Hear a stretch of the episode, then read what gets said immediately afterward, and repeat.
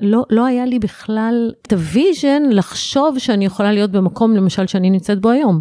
גם מבחינה ההצלחה, גם מבחינה כלכלית, גם מבחינת...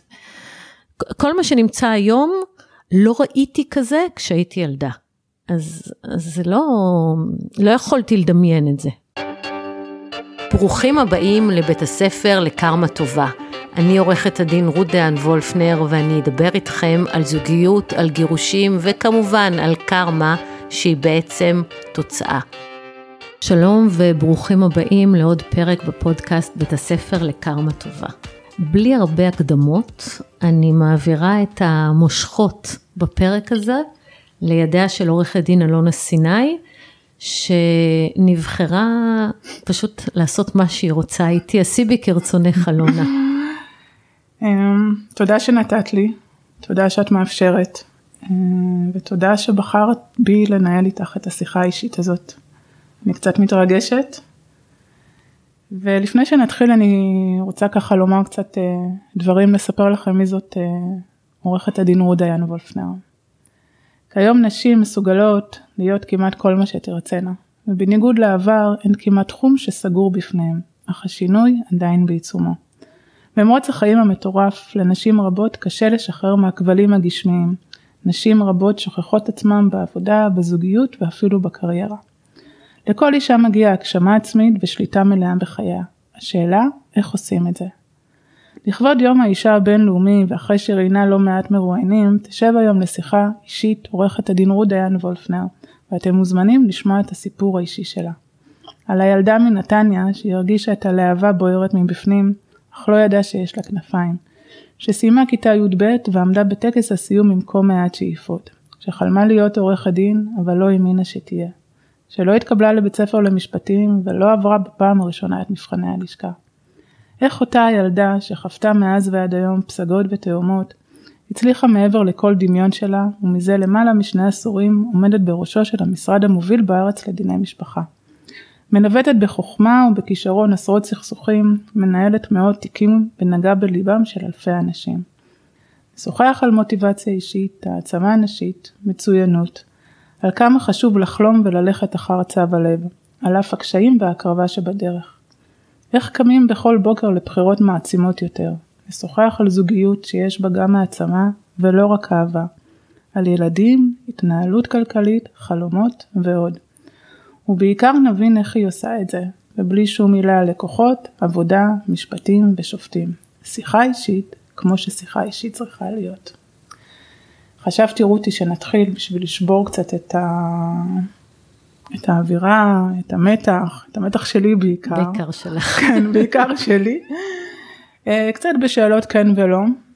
כן ולא. לא אולי, לא בערך. את uh, מעמידה אותי בחקירה נגדית. אני מעמידה אותך. פעם כן, ראשונה. לגמרי. אתה אדם אופטימי? כן. האם ההצלחה שלך עדיין מפתיעה אותך? לא. את מבינה בדיחות? אומרים שלא. לא, את לא מבינה. אני מנסה? לא תמיד בהצלחה. האם הזקנה מפחידה אותך? כן. האם חשבת שתכתבי שני ספרים והשלישי בדרך? כן. חשבת שתשחי עם קרישים? לא. שתרוצי מרתון? לא. שתטפסי על הקלימנג'ארו? ממש לא. את מגדירה עצמך כסופרת? כן. האם הגיל מביא עמו רגיעה? עוד לא. יש דברים שאת חוששת שידעו עלייך? לא. את עדיין מתלהבת מניצחונות? ברור. העלית על דעתך ששלוש שנים כל שבת בבוקר תפרסמי טור שבועי בפייסבוק, לינדין, אינסטגרם. זה תכף חמש שנים, זהו. אבל uh, מי סופר? מי סופר? אה, לא, לא, לא, לא תכננתי. ומה עם הפודקאסט? דמיין שהוא יצבור כזו הצלחה בשנה הראשונה שהוא יצא? לא. אז אחרי קצת כן ולא שאלות, אה, בואי נצלול קצת לתחנות חייך שעיצבו אותך ונלמד להכיר מי זאת. עכשיו מותר לך לענות בהרבה יותר מכן ולא. תודה. רצוי. תודה, תודה. גדלת בנתניה, לאבא מהנדס חשמל ולאימא מנהלת אדמיניסטרטיבית בבית יד לבנים, בת בכורה, אחות לנעמי ולשלומי. משפחה נורמטיבית לכל דבר. אולי זה לא פוליט... פוליטיקלי קורקט לומר, אבל היית אשכנזייה, בלונדינית, עיניים כחולות, שמלה קצרה, צמות, גרביים עד הברך, פשוט ראיתי תמונה אז אני יודעת איך זה היה. התמונה שלי בכיתה א' נכון. ספרי לנו קצת על חוויות הילדות שלך, איזה זיכרונות יש לך. אמ, טוב, זה תלוי מתי, אבל נגיד בבית הראשון שגרנו בו, אז אה, אני יכולה להגיד לך שהיו לי קצת רגשי נחיתות שאני אשכנזייה, כי, כי זה, היינו די חריגים בנוף. אה, ואמרתי לאימא שלי למה אנחנו, למה אנחנו לבנים וזה לא בסדר וזה לא פייר. והיא לימדה אותי קצת אה, את חוקי הג'ונגל. מה היו חוקי הג'ונגל? אני זוכרת שפעם אחת אה, אה, חמי, שהיינו חברים מאוד מאוד טובים במשפחות, בעיניי עד היום אנחנו כמו משפחה, אז באתי הביתה בוכה, חמי הייתה יותר גדולה ממני בשנתיים והיא הרביצה לי, ובאתי לאימא שלי, חמי בוכה, חמי הרביצה לי, והיא אמרה לי, לכי תחזירי. ואז רצתי כמו משוגעת לחמי והתחלתי להחזיר לה, והיא כמובן אה, השכיבה אותי על הקרקע והפליאה בי את מכותיה, ואז אימא שלי הלכה אחריי ותפסה אותה והפרידה בינינו, ואני ממש זוכרת את זה בתור חוויית ילדות שלה, תסתדרי, לכי תחזירי. אה, עד היום שתינו זוכרות את האירוע הזה. אתם חברות היום? בטח. זה, לא, זה, זה אפילו קצת כמו משפחה, כל המשפחה שלך, כי גדלנו באותה שכונה וזה היה, אנחנו בקשר מאוד מאוד טוב עם כל המשפחה. יש עוד איזה חוויה שהיית רוצה לשתף אותנו? אמ, אני מנסה להיזכר, היה משהו מאוד מצחיק באותה שכונה, אמ, שזה ממש היה כמו שכונת חיים, היינו כזה מלוכדים והיה הוואי. יש אולי אה, מאזינים שלא יודעים מה זה שכונת חיים. שכונת חיים זה... כן, אני יודעת, אבל כן. אולי יש מאזינים שלא יודעים. מי שלא יודע שיעשה גוגל. אמ, ואז אבא של חמי והאחים שלה, זיכרונו לברכה, אה, הביא צלופח מהים בנתניה, ושמנו את זה לשכנים בקומה א', הם שמו להם את זה על המרפסת, וחיכו לראות איך הם נבהלים כשהם פותחים את התריס. זה אוקיי. זיכרון ילדות שאני זוכרת ממש טוב. אמ, אני רק אומר שהיום נראה לי שצלופחים זה משהו שאת אולי אוכלת. על עזבי אוכלת, אני בחיים לא הייתי עושה להם כלום, אני מעדיפה לצלול איתם, כן. אבל אז זה היה, זה כן, זו הייתה ילדות כזאת אה, מחוספסת. מחוספסת. כן. Um, קראתי את הספר שלך, זה שעוד לא יצא, הייתה לי הזכות לקרוא אותו, אז בספר את כותבת על עצמך שמגיל צעיר הייתה בך תבערה פנימית, היו לך חלומות. אבל יחד עם זאת את כותבת שנדמה שלא האמנת אי פעם שהם יוכלו להתגשם, זה כתוב שם בפרק הראשון. מה מנע ממך להאמין שהם באמת יוכלו להתגשם? איזה חסם היה לך אז בילדות? הקופסה הקטנה שבה גדלתי, את יודעת, משפחה מעמד בינוני מנתניה, שני הורים שכירים, בלי כסף, לא היינו עניים, לא היה חסר לנו כלום, אבל גם לא היה שום רווחה כלכלית, לא הייתה בשנות הילדות הראשונות. אני זוכרת את אבא שלי עושה עבודות חשמל ואני מתלווה אליו בימי שישי בצהריים ומגישה לו את, הברגי, את המברגים. ו... ולא, זאת אומרת, לא, לא היה לי בכלל את ה... את ה vision? את ה vision לחשוב שאני יכולה להיות במקום, למשל, שאני נמצאת בו היום. גם מבחינה ההצלחה, גם מבחינה כלכלית, גם מבחינת... כל מה שנמצא היום, לא ראיתי כזה כשהייתי ילדה. אז, אז זה לא, לא יכולתי לדמיין את זה. ולא היה גוגל לחפש בו. לא, ממש לא. נתקדם קצת על ציר הזמן, סיימת כיתה י"ב, בטקס הסיום, את עומדת שם ללא יותר מדי שאיפות, אין לך מושג מה צופן פני עתיד, אבל אז מה קורה? אחותך סיפרה לי מקודם שהתגייס קודם לקורס פקידות מבצעים. לא, פקחיות טיסה. פקחיות טיסה, אבל צה"ל קצת פספס משהו ב... באבחון שלו, ואז ניתה לך אה, ההזדמנות והיית מדריכת זיהוי מטוסים הראשונה בנ"מ. לקראת הרעיון הזה, יש פה במשרד אצלנו בחדר ישיבות, יש פה ארגז ענק עם מלא גזרי עיתון שנאווה שומרת עלייך, ובין כל גזרי עיתון מצאתי שם אה, בעולם לאישה כתבה שעשו עלייך, לא לגברים בלבד. האם אפשר לומר אולי שזה הרגע המכונן הראשון בו הבנת שאולי את כן יכולה לעשות את אותם דברים עליהם את חולמת? אולי השמיים, איזה גבול שאת יכולה להגיע אליו? תראי, בדיעבד, הלוא אנחנו באמת לא יכולים באותו רגע לדעת כלום. אנחנו יכולים רק לחבר את הנקודות לאחור, נכון. כמו שאמר סטיב ג'ובס. אז בדיעבד, כן, עשיתי תפקיד שאז נחשב גברי, ו- ואני זוכרת שכשהייתי בצבא, אז היה לי מאבק מאוד גדול על הקטע המגדרי.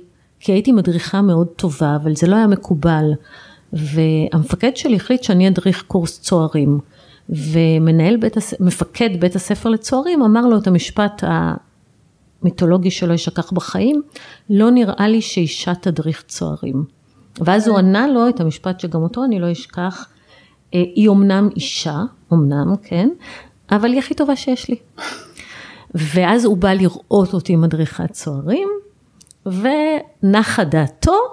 ומאותו רגע הוא גם לא נתן להם אה, אה, לעשות לי עניינים, כי בכל זאת הייתי אישה, והם לא רגילים להצדיע לאישה, וכל מיני דברים כאלה. אז, אז בעצם אפשר לומר שזה היה רגע שהבנתי ש... למרות שאני אישה, אני יכולה לעשות דברים כמו גבר. כמו גבר. כן, אבל זה עוד לא היה משהו שאני יכולה להגיד לך שבדיעבד אני מבינה את זה. נכון. אז זה פשוט היה, אוקיי, אני, אז מה אם אני אישה? אני מדריכת זיהוי מטוסים ואני יודעת לעשות את זה. אבל לא הסתכלת על זה בקטע של אה, הבחנה מגדרית. אז תראי, אז זה היה, לא סתם היה את הכתבה הזאת לא לגברים בלבד, כי היינו בעצם הכוח החלוץ של הנשים שחיל האוויר הציב אותם בתפקידים גבריים. זה היה ממש התחלה, התחלה, התחלה, אני מדברת על שנת 1987, כן? טוב, אני כבר אמרתי שאת פה ברעיון התייחסתי אלייך כאל אישה בת 30, אז... אה, אז כן, אבל תחשבי שאני תכף בת 53, אני יודעת. זה היה לפני המון המון זמן. ו- וזה היה ניצנים כאלה של נשים שעושות תפקידים גבריים, היום נשים הן טייסות, כן? נכון. אבל... אה, אבל הן עדיין לא ממש לוחמות לדוגמה ביחידות אה, קרביות ממש. בסדר, כן. אבל אני מבחינתי הדרך שצה"ל עשה היא מדהימה, הבת שלי הייתה לוחמת. נכון. אה, אני הייתי מדריכת זיהוי מטוסים, מטוסים. זה היה כאילו מהפכני, בואי. אז בעצם אפשר לומר שהשירות הצבאי שלך היה תקרת הזכוכית הראשונה שניפצת. אולי, כן. כן, חש... לא היום. לא חשבתי על זה ככה, אבל כן, בדיעבד, בדיעבד, כן. נכון, היום. נכון. השתחררת. אה, מתי הבנת שאת רוצה להיות עורכת דין? האמת שאני הבנתי שאני רוצה להיות עורכת דין כבר בגיל 16. אוקיי. Okay. Uh, הייתי תמיד כזה לוחמת צדק ומשכנעת ומתווכחת וזה מאוד היה לי ברור שאני רוצה להיות עורכת דין. אני חושבת שגם אמא שלך הבינה את זה בספר עליה שאת כותבת. שרותי תמיד מתווכחת ויש לה מה לומר על כל דבר. כן, כן, הייתי, היה לי תמיד uh, קול. Uh, ובצבא uh, היה לי ברור, דרך אגב, הבגרות שלי הייתה רק 93, והיה לי ברור שאני לא מתקבלת לאוניברסיטה, כי היו רק אוניברסיטאות, לא היו, אה, והייתה איתי מדריכה, לא היו מכללות, לא היו מכללות, והייתה איתי מדריכה בצבא והיא אמרה לי, אני טסה ללונדון אה, ללמוד משפטים, ואני שמעתי טסה ללונדון, וואו. אמרתי, אוקיי, אני אולי יכולה ללמוד משפטים, כן, בלונדון. ובאתי לאבא שלי ואמרתי לו, אבא, אני רוצה לנסוע ללונדון אחרי הצבא ללמוד משפטים, הוא הסתכל עליה ואמר לי, נראה לך, אין לנו כסף. אה, זה, זה מאוד יקר, זה לא אופציה, ובאותו רגע ירדתי מזה. זאת אומרת, הבנתי שאוקיי, אני לא יכולה להיות עורכת דין, אין לי כסף ואני לא אתקבל וזהו. ואז נרשמתי לקרימינולוגיה. ו... אני אקטע אותך שנייה, אני זוכרת שיש גם איזה עניין ש... היה לך איזה משפט בצבא? ושם בעצם נכון כן, נכון נכון כן, נכון. נכון? אה, יו את זוכרת עליי יותר דברים מאשר אני זוכרת לעצמי. התכוננתי כראוי. נכון האמת היא שבאמת היה לי אה, בצבא אה, העמידו אותי למשפט. נכון. האמת משהו באמת הזוי זה היה כן פתחתי את המשרד לא פתחתי הייתי צריכה להיות היה לי תפקידים כפקידה תורנית ואני הייתי מדריכה וקצת לא כל כך ידעתי לעשות את התפקיד הזה. ואז הרב, רב סרן אחת שהיא מאוד לא אהבה את ה... אה, את זה שאני מדריכה ולא פקידה והיא העלתה אותי למשפט ואז הצלחתי לשכנע את, הפק... את הקצינת חן ששפטה אותי שאני לא אשמה, שלא עשיתי כלום. Okay. אוקיי. ואז היא זיכתה אותי. ואני זוכרת שיצאתי משם ואמרתי, וואי, אני חייבת להיות עורכת דין, כי כאילו ממש הצלחתי לשכנע אותה שאני זכאית. כן. זה היה מדהים. אז אין לונדון, אין משפטים בלונדון, אז התחלת, הלכת ללמוד אה, קרימינולוגיה. קרימינולוגיה, כן. אוקיי, כי? כי זה היה נראה לי מעניין, זה היה נראה לי קרוב למשפטים, והתקבלתי לזה. אוקיי. אז הלכתי ללמוד קרימינולוגיה, זה כאילו היה הזוי, כאילו הייתי רק בת 20.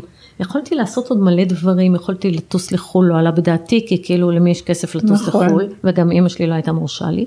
יכולתי לנסות לשפר בגרויות, לא, פשוט לא כן. עלה בדעתי, קיבלתי את הדין, אוקיי, אז אני אלמד קרימינולוגיה. סיימת קרימינולוגיה. סיימתי קרימינולוגיה. לא הלכת למשטרה. הייתי בת 23. אוקיי. ואז כבר הבנתי יותר. קודם כל סיימתי בציונים מאוד גבוהים, ואמרתי, רגע, אני רק בת 23, אולי אני לא אוותר על החלום שלי. ועשיתי עוד פעם פסיכומטרי, ו... ועם הציונים של התואר התקבלתי.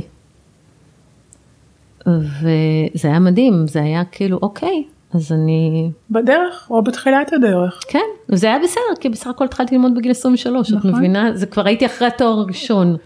אז התקבלת לבית ספר למשפטים באוניברסיטת תל אביב, שסיימת את הלימודים בהצטיינות. נכון. מה היה ה drive הזה שהניע אותך אז, ולמעשה מניע אותך מאז ועד היום? כי אני חושבת שזה אותו drive. תראי, אז קודם כל אי אפשר להשוות את השכל של גיל 23 לשכל של גיל 53. נכון. אבל אני כאילו הבנתי שאולי יש עוד אופציות. זאת אומרת, כשהייתי בת 20 ונרשמתי לקרימינולוגיה, לא הבנתי שיש עוד אופציות, זה מה שיש וזהו, אתה הולך עם במין אה, כמו על הנתיב וזהו.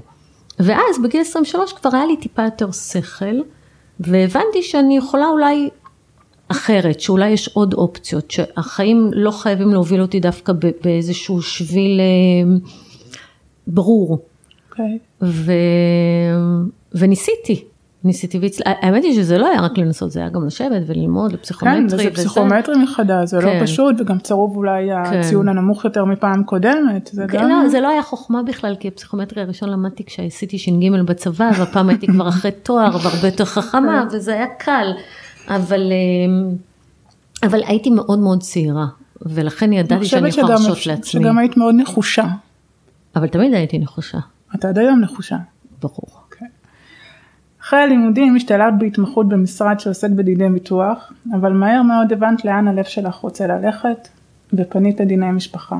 אז זה היה חלום, צו הלב.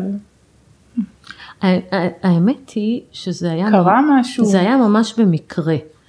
כי קודם כל אני מאוד אהבתי עריכת דין, אז הייתי, בערך בשנה ב' עבדתי במשרד שעסק בביטוח מסחרי, הייתי כל היום מתעסקת עם אה, פוליסות באנגלית.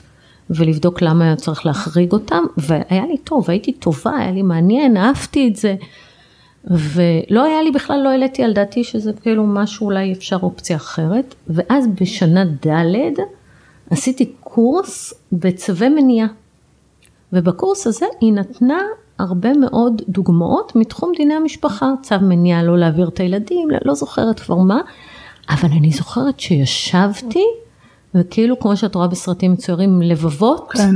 התאהבתי. ואז ממש החלטתי שוב פעם שאני לא רוצה את השביל הברור שאני כאילו כבר נמצאת במשרד שיש לי בו עבודה וכל זה, שאני רוצה דיני משפחה, אבל כבר היה סטאז' והייתי בהיריון. ולא יכולתי לעבור, אה, א', לא מצאתי איפה, וגם הייתי בשיא ההיריון, ו... והחלטתי שכשאני אה, אסיים את הסטאז' אני אמצא עבודה בדיני משפחה, ממש רציתי את זה. אמ, ואז נכשלתי במבחן לשכה כי ילדתי. מבחן, נכשל במבחנים בעל פה. במבחנים בעל פה, כן, אז היו מבחנים בטח נכון. בכתב, מבחנים בעל פה. אני למדתי את כל מבחני הלשכה עם תינוק שרק נולדה, היא נולדה בינואר, ובראשון, ב-15 לינואר היא נולדה, ובראשון לפברואר התחלנו ללמוד למבחנים. ו...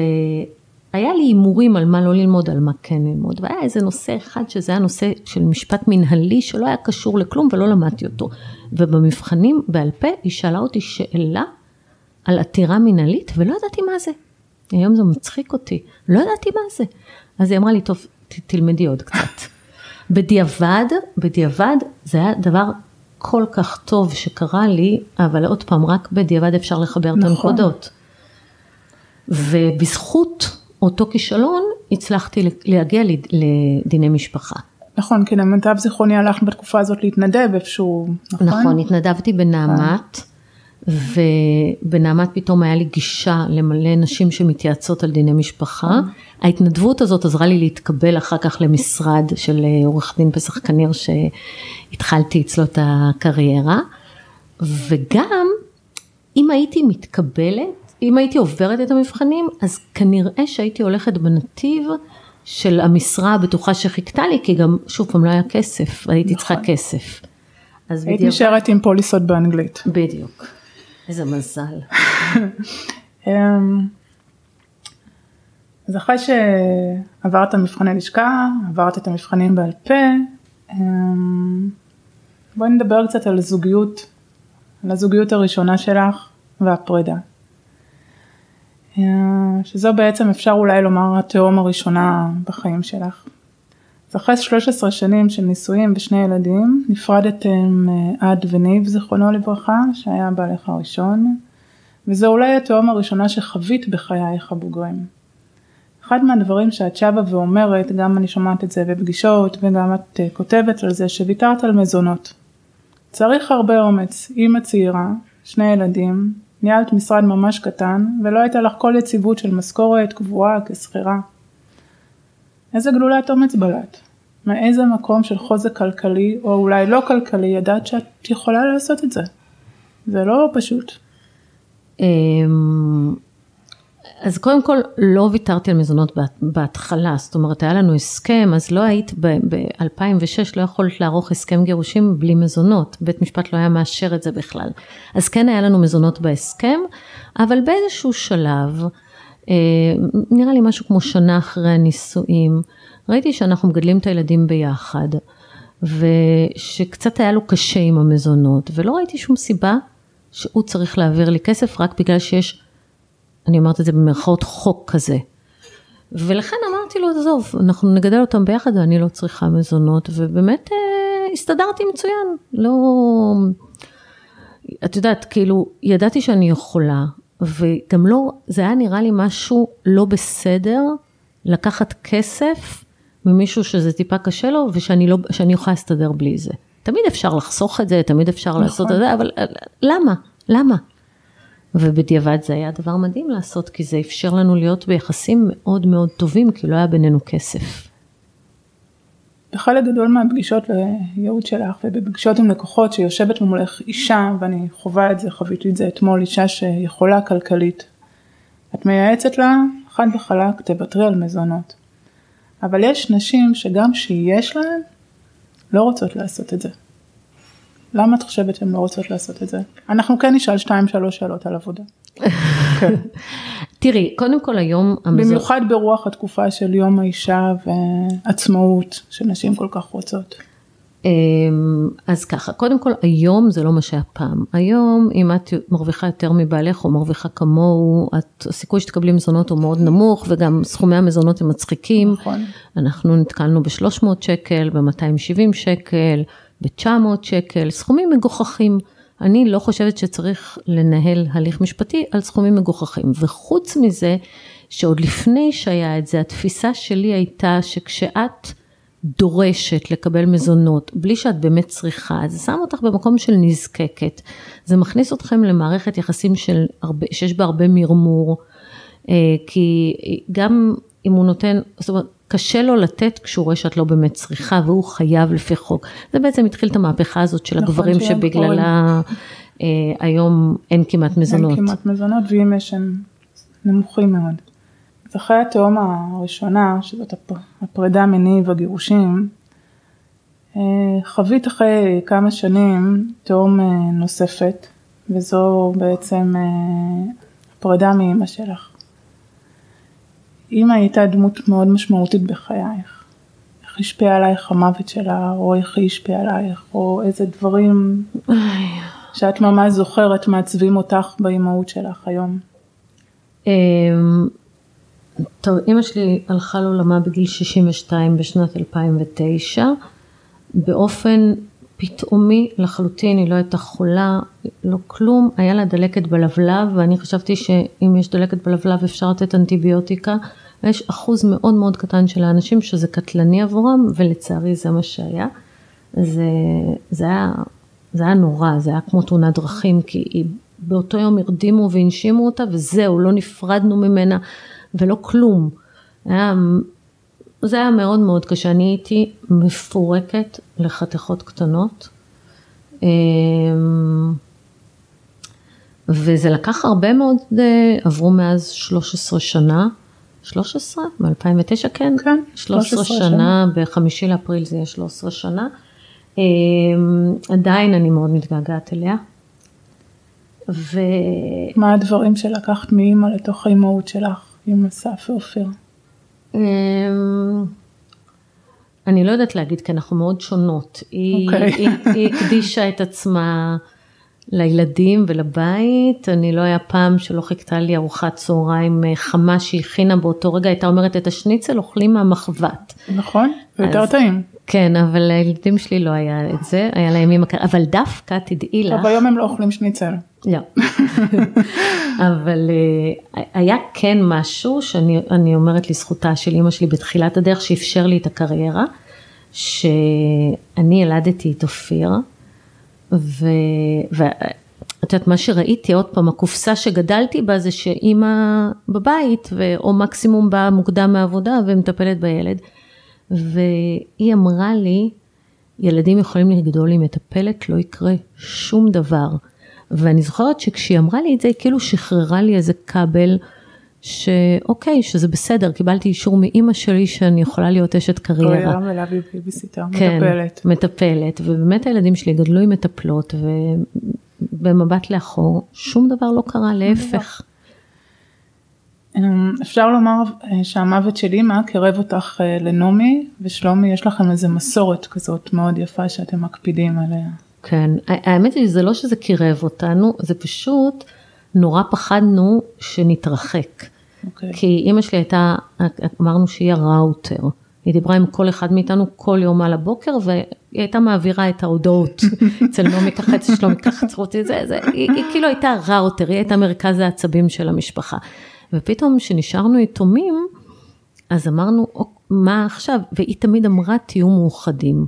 תמיד הייתה אומרת לנו, תהיו מאוחדים, תהיו מאוחדים, תהיו מאוחדים. ואז אני זוכרת שבשבעה, שהייתה, עברתי אותה עם...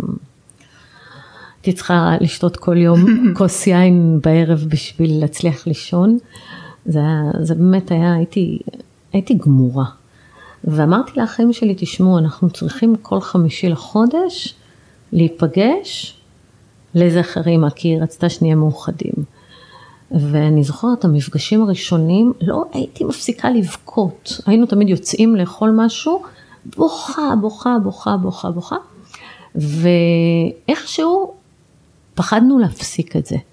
וזה 13 שנה שאנחנו נפגשים כל חמישי לחודש. כל חמישי לחודש, לא משנה מה, ולפעמים אנחנו מזיזים את זה עם מישהו לא בארץ.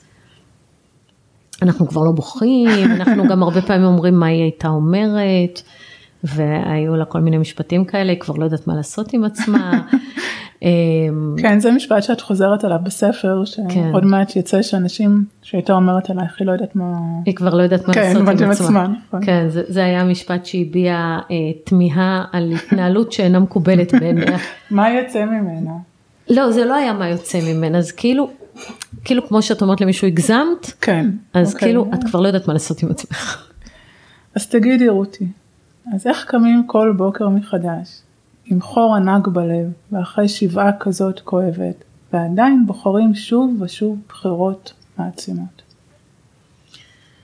אמ, אני מניחה שזה ה-DNA, כי כאילו לא, הייתי באמת מפורקת, אבל היה לי משרד, והיו לי שני ילדים קטנים יחסית, אה, שהייתי צריכה לטפל בהם, והיו לי עובדים, והיו לי לקוחות, ואין לך ברירה, את חייבת אה, לנגב את הדמות ולהמשיך הלאה.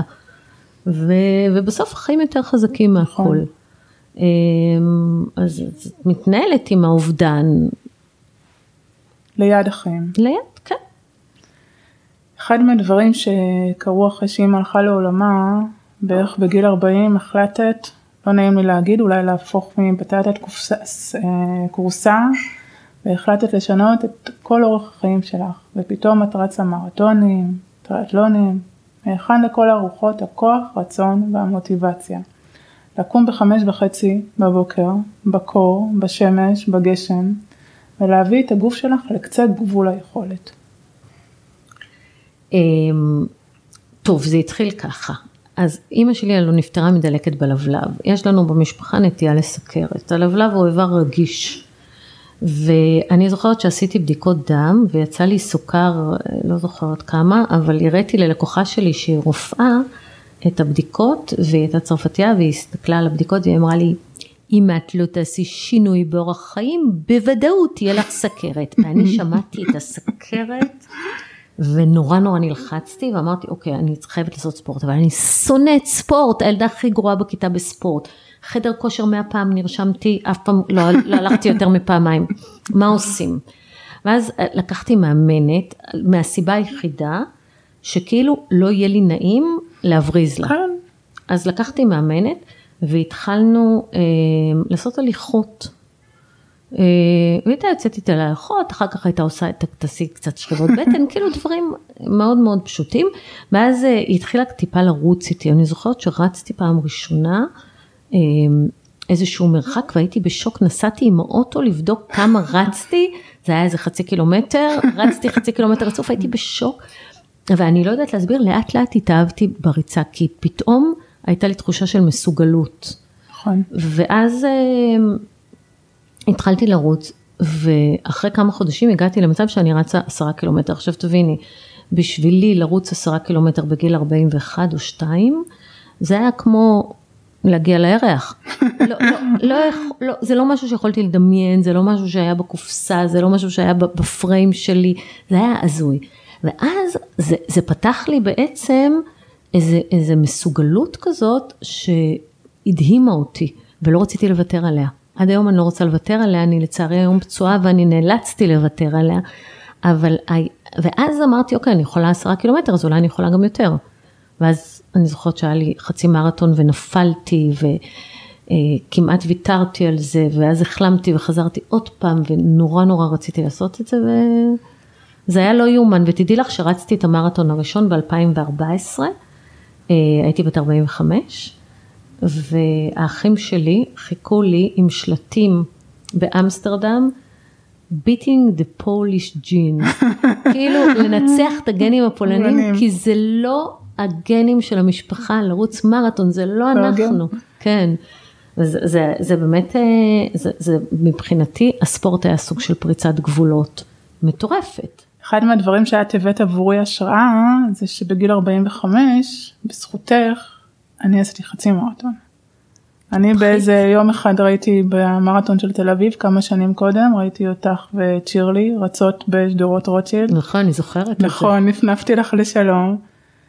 ואז נרשמתי אחרי איזה שנה עשיתי במרתון בתל אביב את העשרה קילומטר לא בנייקרן אני חושבת.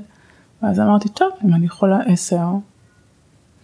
ובגיל 45 די בזכותך אני עשיתי את החצי המרתון הראשון. מדהים. אבל, וזה נתן לי בריאות נפשית. זה התחושת מסוגלות? זה התחושה שאין שום דבר וכשלמדתי למבחני לשכה שזה שנתיים אחר כך כל בוקר בשש בבוקר הייתי מדקלמת את מה שלמדתי יום קודם בריצה. מדהים.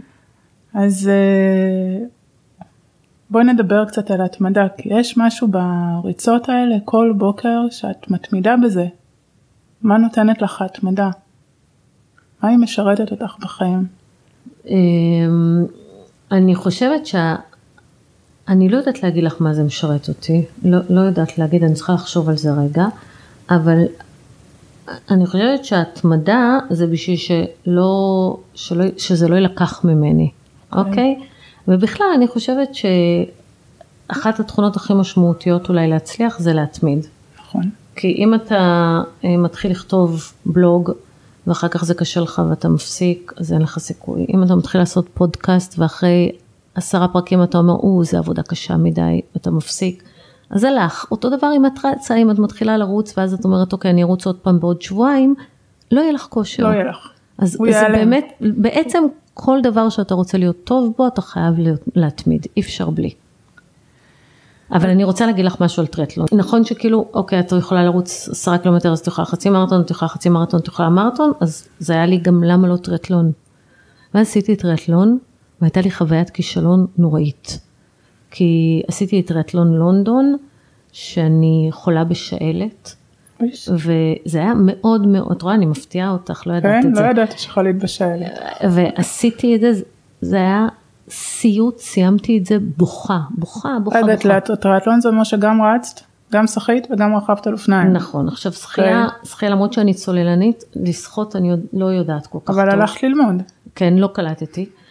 ו, ואופניים, אופניים היה בסדר, אבל היה לי חרדה מובנית בגוף מאופניים, נורא נורא פחדתי לרכב בכבישים, נורא פחדתי מנפילות, ואז אחרי שעשיתי את זה, אמרתי, למה? למה אני צריכה לעשות משהו שאני כל כך סובלת בשם ההישגיות? ואמרתי, לא, אני סיימתי עם טריאטלונים, אני אוהבת לרוץ, אני רק רצה. למרות שהייתה יכולה להיות חוויה זוגית נורא כיפית לעשות טריאטלונים ביחד וכל זה, נכון. ואמרתי, לא. זאת אומרת, גם כשאתה עושה, אתה מציב לך כאלה מטרות, בסוף המטרה היא לא לסבול. לא. וכשהבנתי שאני סובלת, אז לא, די. אז מה מניע אישה בת 30 פלוס לעסוק בפעולות, בפעילות אקסטרים? 40 פלוס יותר נכון. כן, את אמרת. לא, אבל זה האמת. מה יש בריגוש האקסטרימי הזה שעושה לך את זה שאין בשום דבר אחר? אה, מה- למה את מתכוונת בפעולות אקסטרים? אוקיי, אז את אה, שוחה עם אה, כרישים. אני לא קופצת, שוחה איתם, אני צוללת. צוללת, סליחה, קפצת מאיזה גג של יכטה, טיפסת לקלימנג'ארו, אני חושבת שהפודקאסט הראשון שלך את מספרת את המסע. נכון. אמ, אקסטרים. אז זהו, אקסטרים? הקטע הוא שלך זה נראה אקסטרים. לי ולעוד הרבה מהמאזינים שלך זה נראה אקסטרים. נכון, אבל זה... צריך להכיר את דן בשביל להבין שזה כאילו, מה הסיפור? מה הסיפור? זאת אומרת, אבל אני- זה לא טריוויאלי. זהו, זה, זה מאוד לא טריוויאלי, נכון. אבל, אמ, וזה מאוד לא טריוויאלי לי, כי אני גדלתי אמ, בתור ילדה פחדנית, אני פח, מפחדת מכלבים, אני לא, יודע, לא, מפח, לא קופצת לבריכות, אני אוקיי. לא, אני, אימא שלי גידלה אותנו בצמר גפן, היא מאוד דאגה לנו תמיד, ולא לא, לא היה לי, זה, זה הקופסה, זוכרת את כן, הקופסה הקופסה שגדלתי בה? שהתחלנו בה. כן, ו, ודן בדיוק הפוך, דן, אמ, את רוצה לספר רגע מי זה דן? דן זה בן זוגי. נכון. מזה 15 שנה. נכון. אמ, ודן הוא אדם חסר פחד. פשוט לא, אני- הוא גם לא חרדתי וגם לא מפחד. אין, הוא בדיוק הפוך ממני. ו, והוא תמיד אמר לי, "כ- כ- אוקיי, הזמנתי לנו ספארי צלילה במלדיבים. מה? ספארי צלילה? מה זה אומר? אני זוכרת את הצלילה הראשונה שלי במלדיבים, סיימתי את המכל חמצן תוך 20 דקות מהפחד, נשמתי כל כך מהר, ולאט לאט אמ, התרגלתי. ולאט לאט עשיתי דברים שפתאום התגברתי על הפחד, אבל באמת את מדברת על הקפיצה הזאת, הקפיצה הזאת הייתה הרגע הכי משמעותי בחיים שלי שבו התגברתי על פחד. כי באותו ספארי צלילה ראשון אמרו לנו, היום אתם הולכים לראות כריש לוויתן. עכשיו כריש לוויתן מבחינתי לראות זה חוויה, זה, זה, זה national geographic, זה לא משהו שאני האמנתי אי פעם בחיים שאני אראה במו עיניי. זו חיה כל כך נדירה, כל כך אקזוטית, ולפגוש אותה מפגש בלתי אמצעי זה היה מטורף. אבל מה שלא לקחתי בחשבון שהם אמרו לנו תקשיבו, אתם עומדים על היאכטה, אנחנו רואים את הכרישי לוויתן מלמטה, מלמעלה, וכשאנחנו צועקים ג'אמפ אתם קופצים. ואני מפחדת לקפוץ לבריכה, אז איך אני אקפוץ מהיאכטה? ואני אמרתי לדן, תקשיב, אה, אני, אנחנו לא נקפוץ, אנחנו נרד מלמטה ונסחה, והוא אמר לי, נראה לך? אמרתי לו, כן, והייתי כבר, תכננתי להתחיל לשכנע אותו, ואז המדריך צועק ג'אמפ! או באותו רגע, ודן כאילו בלי להתבלבל קופץ. ואני מוצאת עצמי שכולם קפצו, ואני שומעת את אמא שלי אומרת לי, רגע, ואם כולם יקפצו מהגג, גם את תקפצי? ואני מבינה שאין לי ברירה, אני פשוט מתעלמת מהפחד, עוצמת עיניים וקופצת, אני פותחת את, נוחתת במים, הייתי עם סנפירים, אז לא יכול לקרות לי כלום, כן? אני פותחת את העיניים, ומתחתיי, אני עשרה סנטימטר מתחתיי, כריש לוויתן באורך שמונה מטרים. וזה, אני זוכרת את זה בתור רגע מזוקק של להתגבר על הפחד ולעשות דברים בכל זאת. אמ, אז, אז מה מניע אותי? אני לא יכולה להגיד לך שאני תכננתי לעשות אקסטרים, זה פשוט קרה ו... והתגברתי על הפחד. אבל יש גם משהו בריגוש. אה, אמ, מה זאת אומרת? כי ריגוש מניע אותנו להרבה דברים, ריגוש יוצר אצלנו תשוקה, הוא גורם ללב שלנו לחייך. תראי, זה חוויות חיים, זה בסוף חוויות חיים שאני חוויתי, שאני חושבת שגם באיזשהו דרך עיצבו אותי. אבל, אבל זה לא שתכננתי, אוקיי, אני עכשיו עושה אקסטרים, אנחנו אוהבים לצלול וקרישים זה לא מפחיד, את מתרגלת לזה, אני למשל, אם אימא שלי הייתה יודעת שאני צוללת עם קרישים, היא הייתה מתהפכת בקברה. אבל את הילדים שלי, אני לקחתי כבר כמה פעמים לצלול נכון. עם קרישים, ואם יש דבר שמרגש אותי, זה שאני והם צוללים ביחד עם קרישים. אז אתה, אתה מתעצב, אתה גודל, אתה, אתה גדל. מתפתח.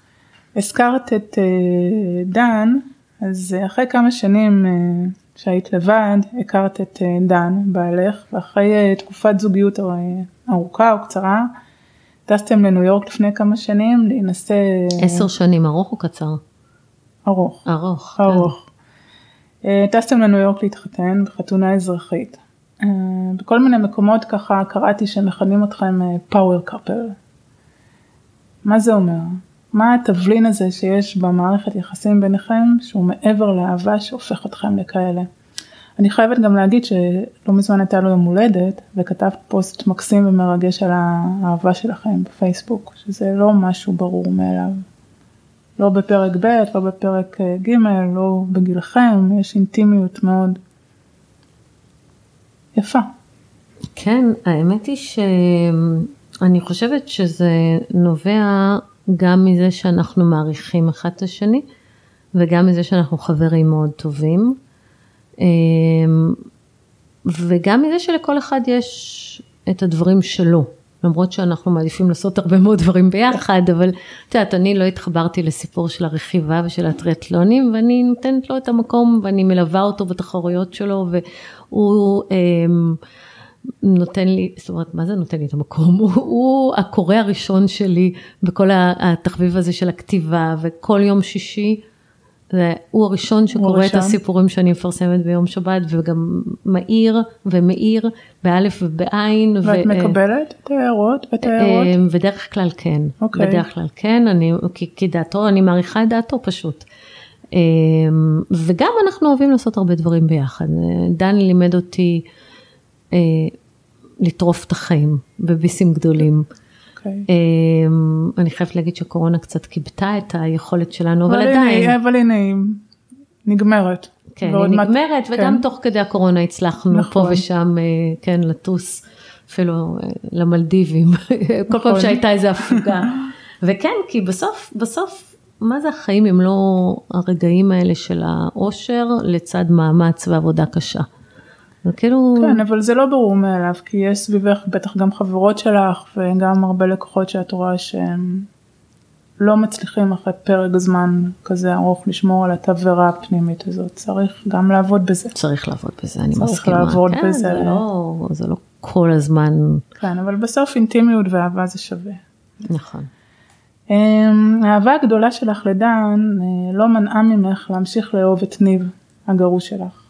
והצלחתם לשמור על קשרים מצוינים, גם שלשניכם היו כבר משפחות חדשות. יותר מזה, ניב אפילו היה מאמן של דן, לאיש ברזל, וגם שלך קצת לדעתי לכל נכון, מיני... נכון, נכון, המרתון כן, פריז, הוא כן. אז איך הצלחת, הצלחתם לעשות את הדבר הזה הכל כך לא ברור מאליו? מה המסר שהמאזינים יכולים uh, ללמוד מזה? לפחות אלה שבפרק ב'. אמ, אז קודם כל באמת אמ, אני לא יודעת אפילו להסביר את זה, שאני וניב, כאילו, מאהבה רומנטית, נהיינו כאילו כמו שני אחים. ו... ואני מאוד אהבתי אותו כבן משפחה, בואו, בוא, איזה משפחה יותר קרובה יש מאשר שזה האבא של הילדים שלי. טוב, ו... לא הרבה רואים את זה נכון, ככה. נכון, נכון, נכון, והצלחנו לעשות את זה. אמ, וזה היה, אני, אני אפילו לא יודעת להגיד לך, זה פשוט הפכנו להיות חברים טובים.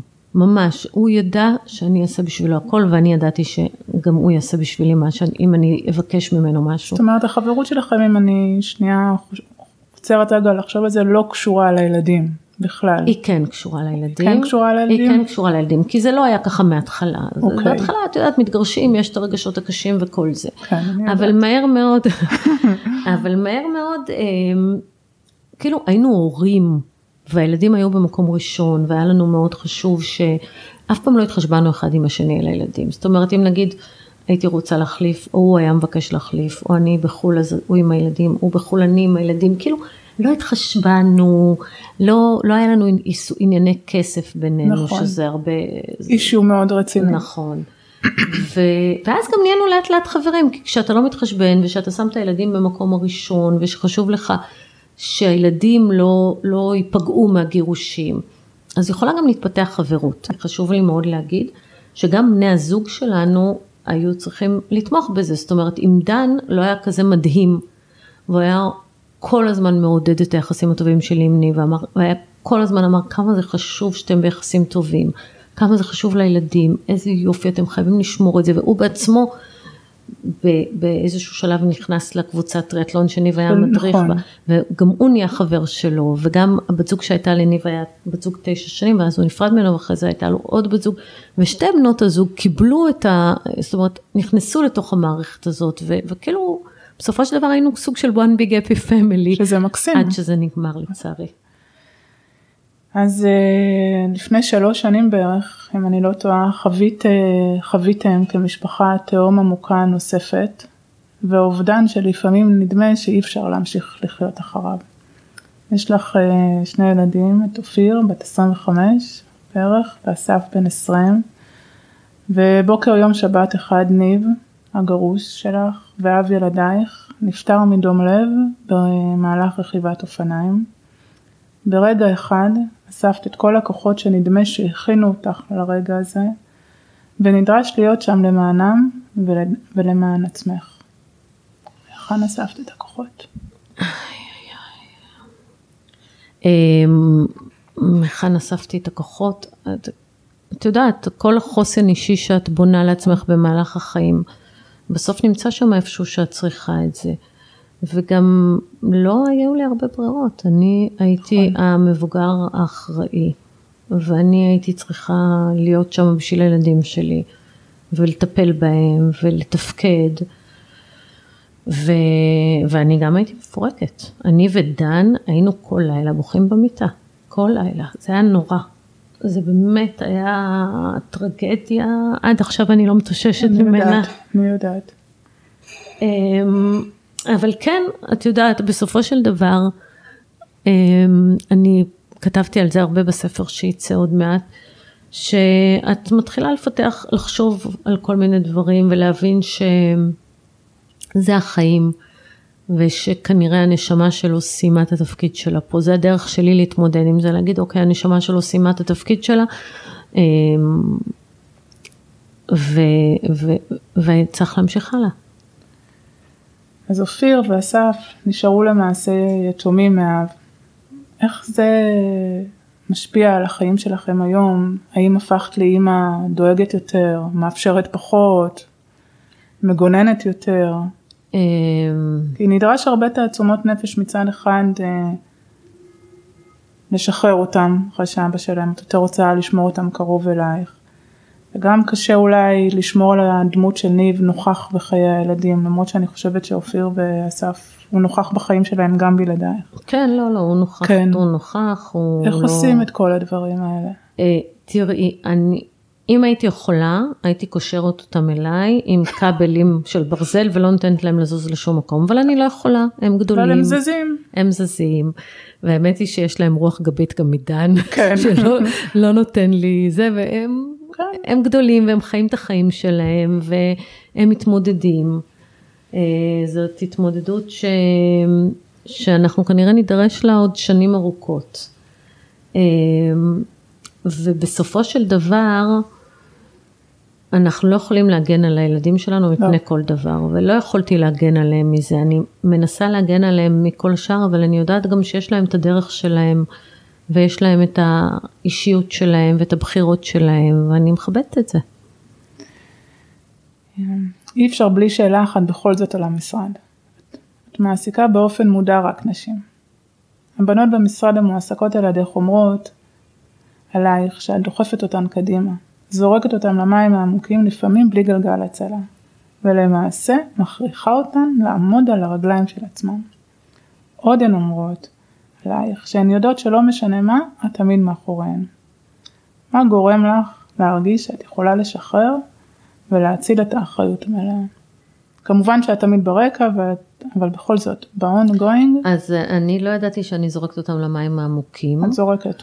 אני חשבתי שאני משחררת אותם לעוף לשמיים, כי הלא זה טייסת פה. אה, אבל... אוקיי. אני אגיד לך, אה, אז, אז קודם כל, זה לא בדיוק כמו שזה נראה, כי אני לא משחררת בלי שאני יודעת שמישהי מוכנה להיות כן, משוחררת. כמובן. אז, אז ברור. רגע, אבל אולי נחזור שנייה לחלק הראשון של השאלה, את מעסיקה באופן מודע רק נשים. למה? את יודעת שזה לא נכון מה שאת אומרת, את יודעת אני- את זה. את יודעת אני שהיה פה מנועה גבר. כרגע מלהגיד, אבל אז זה... אני, אני לא מעסיקה באופן מודע רק נשים. אני מנסה מדי פעם להשיג גברים וחוזרת להעסיק רק נשים. נכון. זאת אומרת, זה לא שלא היו גברים במשרד, נכון. אבל אה, אה, זה פחות הצליח. ואני חושבת שיש לנו אה, במשרד DNA של אה, שבט נשי, נכון. של אה, אחיות לדם, לנשק. לביאות. לביאות, מה שתרצי. אמ, אז אם יש גבר, אני תמיד נותנת צ'אנס לגברים להצטרף לשבט שלנו, אבל זה לא, זה לא כל כך אפס מצליח. פחות מצליח כן, לנו, לא, כן. לא כל כך מצליח. ובסופו של דבר, אני, אני באמת חושבת שהנבחרת שיש לנו פה זה נשים חזקות וחכמות ו, וטובות, ו, ושלא כל אחת מתאימה, ומי שלא מתאימה לא שורדת. אמ, ואז אם אני יודעת שהיא מישהי שאני, שהיא מתאימה ושהיא בשבט שלנו, אני משחררת אותה לחופשי, אני מצמיחה לה כנפיים, אני, אין לי שום עניין שהעורכות דין פה יהיו תחת אה, שליטה מוחלטת, אני סומכת. יש בזה משהו מאוד uh, מעצים בשחרור הזה שלך, ביכולת שלך uh, אפילו לפעמים להסתכל על חלק מהבנות, על, על הבנות שאת מעסיקה, על הצוות שאת מעסיקה, יותר רחוק ממה שאפילו הן מדמיינות שהן יכולות להסתכל. כן, אני רואה, אני כן, רואה את את זה. רואה יותר טוב ממה שאנחנו רואות. מוטיבציה, זה אחד מהדברים שמאוד מניע אותך. מוטיבציה לכתוב את הטור בפייסבוק, מוטיבציה לעשות את, ה... את הפודקאסט, פוד- מוטיבציה לכתוב ספר ראשון, ספר שני, ספר אה, שלישי. לדעתי גם עכשיו את עושה איזה סשן כזה של הרצאות, של בית ספר של הרצאות, אני לא בדיוק... אה, קורס דיגיטלי קורס לגירושים. דיגיטלי. כן. אז איך הגעת כבר אל הנחלה רותי? אה, טוב, אני נהנית אבל. אז איך משמרים מוטיבציה? ממה היא נובעת? תראי, אמ, הכתיבה התחילה לו בתור סתם טור בפייסבוק, ובסופו של דבר הפידבקים שאני מקבלת, וזה בעיקר בפרטי, הם כל כך משמעותיים, שאנשים אומרים לי, את משנה לנו את החיים, את עוזרת לנו. אנשים אומרים לי, אני החלטתי בזכותך החלטות שלא הייתי מחליטה. את ממש רואה שאת עוזרת לאנשים, את עוזרת להשפיע על אנשים, את עוזרת להם לשנות את זה, ומכאן המוטיבציה, כי באמת, באמת, ה- הידיעה הזאת ש... שיש לך את הכוח להשפיע לטובה על חיים של אנשים, היא, היא מנוע מאוד גדול. אני חושבת שאפשר לראות את זה בעיקר ב, בסדרת כתבות האחרונה שלך על הנרקסיזם, שפתאום הרבה נשים מזהות את עצמן חיות עם נרקסיזם ואומרות, פתאום נותנות לזה שם. נכון. כן, זה מאוד כן, בולט האמת היא שזו תופעה שאני, גם אני שנים לא מכירה את הליכי גירושים ולא הבנו שיש לזה שם. נכון. ונחשפתי לזה ואז הבנתי מה זה, אמ, ואני חושבת שבאמת, אה, זו תופעה שלא לא מוכרת עדיין מספיק בארץ, בארצות הברית היא כבר מאוד מאוד, אה, מאוד מאוד הנרקסיזם מוכרת. והגזלייטינג. זה שני נכון. דברים ש... גז לייטינג זה, גז זה. תופעה ש, שנרקסיסטים עושים, זה בעצם אה, גורם לך לפקפק במציאות שאת חיה בה. וזה דברים שלא ידענו שיש לזה שם, שזה כל כך הרבה אנשים אמרו להם, את חולת נפש, זה ממש לא היה ככה, אני לא יודע מה את רוצה, והיא אומרת, אבל אני ראיתי, לא, זה לא קרה. אה, ואת פסיכית, את צריכה, אני, יאשפזו אותך, ייקחו לך את הילדים, ולא, לא ייקחו לך את הילדים ואת לא פסיכית, הוא עושה לך גז לייטינג, הוא משכנע אותך במציאות אחרת, וזה אה, אחד התכונות שמאפיינות נרקסיסטים, מעבר לעוד תכונות, אבל בשביל זה יש פרק שלם בפודקאסט, לא צריך לא, עכשיו. לא צריך אה, זה, אבל זה מדיטציה. אה, נו, אחרי נרקסיזם חייבים כן, מדיטציה. כן, אחרי נרקסיזם חייבים מדיטציה. כל בוקר, אולי לא כל בוקר, את עושה מדיטציה, סוגים שונים של מדיטציה, מזמנת לך כל מיני דברים שונים. גם את הרעיון הזה לדעתי זימנת באחת מהמדיטציות שלך. מה היא מזקקת עבורך? מה את מדייקת לעצמך במדיטציה? טוב, אז אני רוצה להגיד לך על מדיטציה, שזה משהו שנחשפתי אליו בשנים האחרונות, ואף פעם לא, אני כאילו לא, לא התחברתי אף פעם לרעיון של אום וכאלה, זה, לא, זה לא אני, זה לא מדיטציה. אום זה יוגה. לא, אום, אום זה גם, זה גם במדיטציה? כן, אוקיי. אום, אום, אום, שזה כאילו מילה שאמורה לגרום לך לא לחשוב על כלום, ומדיטציה אה, המסורתית היא כאילו לרוקן את המוח ממחשבות, אבל המדיטציה שאני עושה היא אחרת. ונחשפתי למישהו בשם וישן לקיאני, שעושה מדיטציה שנקראת מדיטציית ששת השלבים. אה, הוא טוען שזה משנה חיים ואני מסכימה איתו. כי זה באמת אה, אני לא יודעת אפילו להתחיל להסביר לך את הכוח שיש לזה, אבל אני מרגישה על עצמי איך דברים מסתדרים לי בימים שאני עושה מדיטציה ואיך הם לא מסתדרים, הם מסתדרים פחות בימים שאני לא עושה מדיטציה. מחר נעשה. אה, באמת, אני אומרת לך, זה כלי עוצמתי, זה כלי שמפקס, זה כלי שמאפשר לי להתנקות מ... מאנרגיות לא טובות. זה כלי שמאפשר לי להתחיל את היום פרש, עם אנרגיה טובה, עם שמחה, עם, עם ציפייה לעתיד, וזה בעיניי Game changer. אז נראה שבעצם בעולמות הדינמיים והסוערים שלך, המדיטציה הזאת היא, היא must. היא must. היא must. אני לא, לא, לא מבינה בכלל איך חייתי בלי זה. היא יוצרת אצלך את הברייק הזה מה, מהלילה לבוקר עם המדיטציה לחיים שבאים אחר כך. כן, אומרת... אני, אני לא, אם פעם הייתי קמה וישר הייתי הולכת לרוץ, היום חשוב לי, אני יודעת שאם אני צריכה לקום בשש, אני אשים שעון ל-5.45 ורבע שעה ראשונה תהיה מדיטציה. זה הכל? זה רבע שעה? רבע שעה, כן, לא, אני לא, לא בשביל הסבלנות שלי ארוך. רבע שעה 20 דקות מוקדשים למדיטציה, זה הכל, וזה מספיק. אוקיי. Okay. אה, אז רגע לפני שנסיים, חלומות לעתיד? אמ, אני רוצה בעוד כמה שנים לקחת שנה ברייק. אוקיי. Okay. אנחנו מתכננים לחיות שלושה חודשים כל פעם במקום אחר, ולכתוב רומן. ביחד? לא, לא. אוקיי. Okay. דן, דן מתכנן לגלוש ואני לכתוב רומן. כן, זה חלום שאני לא יודעת אם הוא יתגשם, אבל אני מקווה. נראה לי שהוא יתגשם. אז uh, התחלנו קצת uh, את השיחה הזאת uh, ב... ביום האישה ונסיים קצת בכמה מילים ונאמר שגם בשנת 2022 עלינו להתמודד עם הקשיים אותם מערים העולם שבחוץ, עלינו כנשים ובכלל. קשיים כלכליים, תרבותיים, היררכיים, סוציולוגיים, היום גם יש באירופה מלחמה, כל זאת בנוסף לקשיים הפנימיים שאנו חוות. יחד עם זאת, עלינו להיות גאות על כברת הדרך שעברנו ועל המגמה הברורה כי מדי שנה בשנה הכוח הנשי וההתבססות שלו בעולם מתייצבת ועולה.